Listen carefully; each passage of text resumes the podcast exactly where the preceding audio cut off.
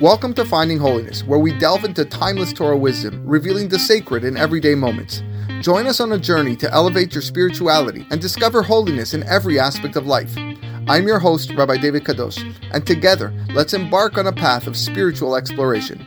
I hope you enjoy this next episode. All right, moving on in Masechet Yevamot, we are in Perek Chet, Mishnah Dalid.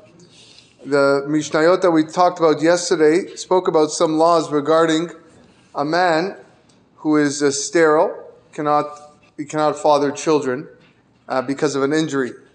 And uh, the next Mishnayot discuss also some laws of, with regards to Yibum and Chalitza about uh, sterile men. um, Amar Rabbi Yoshua. Rabbi Yoshua says in, in Mishnah Dalit, Shamati, I heard from my teachers, Shasaris holetz vechotzin that a certain type of sterile man performs chalitza with his brother's widow, and his brothers perform chalitza with his wife should he die childless. Ve'asaris lo ve'lo chotzin leishto. But I also heard that there's a different type of sterile man that does not perform chalitza with his brother's widow, if his brother died, and his brothers don't perform chalitza with his wife if he was to die. Ve'enli lefaresh, she says. I have no way to explain which type of sterile man does perform chalitza, which one doesn't. So Amar Rabbi Akiva, Rabbi Akiva said, Ani afaresh, I'm going to explain to you exactly what this means.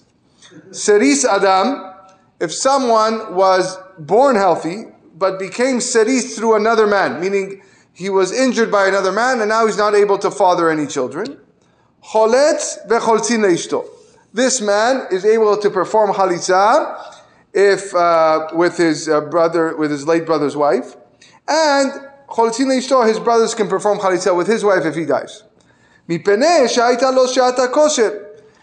there was a time in his life where he was able to have children, and therefore that's the law. Seris chama, but someone who is sterile from birth. This man does not perform halitza. This man does not have his brothers perform halitza with his wife. He, there was never a time in his life where he was fit to have children, so therefore chalitza doesn't apply. That's the opinion of Rabbi Akiva. Rabbi Eliezer Omer, Rabbi Eliezer says, Loki, no, the opposite. Ela seris hama, someone who was sterile from birth, choletz vechotzin leishto, he could perform chalitza, and his brothers can perform chalitza with, uh, uh, with his wife if he was to die. Because there is a way that he could be healed. Not necessarily he's going to be sterile forever. He could be healed and uh, be mekayem, preserve his brother's uh, name. However, seris adam, but as someone who became sterile from an injury from, from an, another man, he cannot perform chalitza, because he cannot be healed um, ever. He'll stay sterile forever. Rabbi Yoshua ben Betera, al ben megusat birushalayim seris adam, Rabbi Yoshua ben Betera once testified about, about a man whose name was Ben Megusat. He lived in Jerusalem and he was sterile as a result of an injury from another man. Yet, when he died, the Chachamim allowed the, his brother to perform Yibum on his wife. This is Lekayem Diver Rabbi Akiva. This testimony supports what how Rabbi Akiva ruled. That's Mishnah Dalit. Mishnah Hey. Hasaris lo cholet velo meyabem. Like we said, Hasaris, someone who is sterile from birth, does not perform chalitza Um, or yibum. V'chen ailonit lo choletze v'lo mityabemet. So too, an ailonit. An ailonit is a woman who cannot have children. She can. She does not perform chalitza, and she cannot be taken into yibum. What happens if these people do perform chalitza or yibum? Hasaris shechalatz le'yimto. If a sterile, if a person who was sterile from birth did perform chalitza with his yevama, lo pesala. He does not disqualify her from marrying a uh, Kohen because there was no Yibum bond to begin with. However, Be'alah, if this man was to cohabit with her, Pesalah, then she is now disqualified from marrying a Kohen, because this is a forbidden act of cohabitation. It's forbidden to cohabit with a brother's wife if there's no mitzvah of Yibum, and therefore she's now forbidden to a Kohen.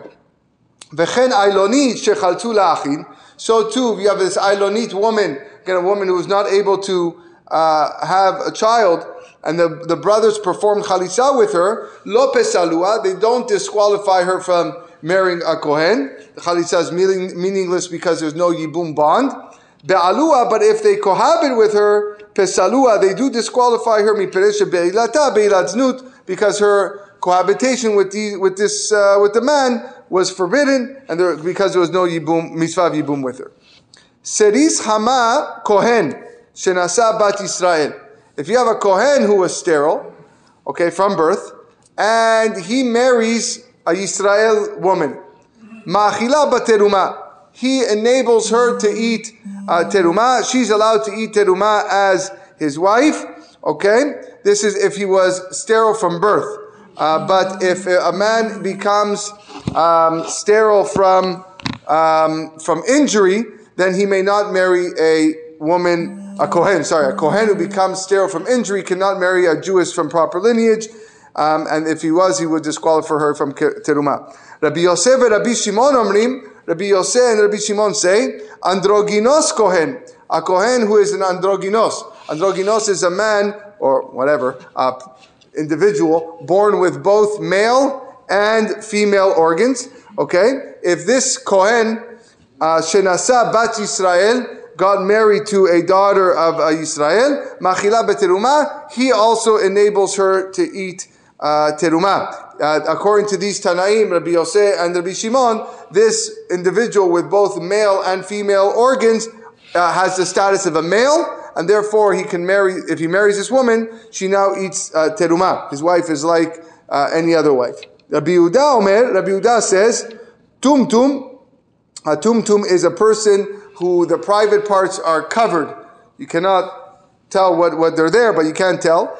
Tumtum, but shenikra, the skin was torn open, and now you could see the private parts. Venimsa zachar, and it was found to be a male. Lo yachalot, this man cannot perform chalitza with his brother's wife, mipeneshu chasaris, because he has the status of somebody who is uh, sterile, he cannot father any children. Um, uh, lastly, androgynos nose, an, uh, an, again, an androgynos who has both organs, male and female, is considered to be a man, so he can marry a woman. Avalonisa, but he cannot be married to a man, okay, because two men uh, cohabiting with each other is forbidden. The penalty is stoning. So therefore, uh, since he has the status of a man, he cannot marry a man and live with a man. Rabbi Eliezer Omer, Rabbi Eliezer says, Androginos chayavim alav sekila kazachar. That men who, uh, who cohabit with uh, an androgynos are uh, liable to stoning um, uh, only because uh, they, they, they lived with a man, not for any other, uh, not for any other reason. Okay, uh, that concludes uh, Perek Het. Moving on to actually, we'll uh, we'll stop here and uh, we'll continue tomorrow. Bezat Hashem. Chananya ben Omer, Atzak Hu Ficha Lahem Mitzvot.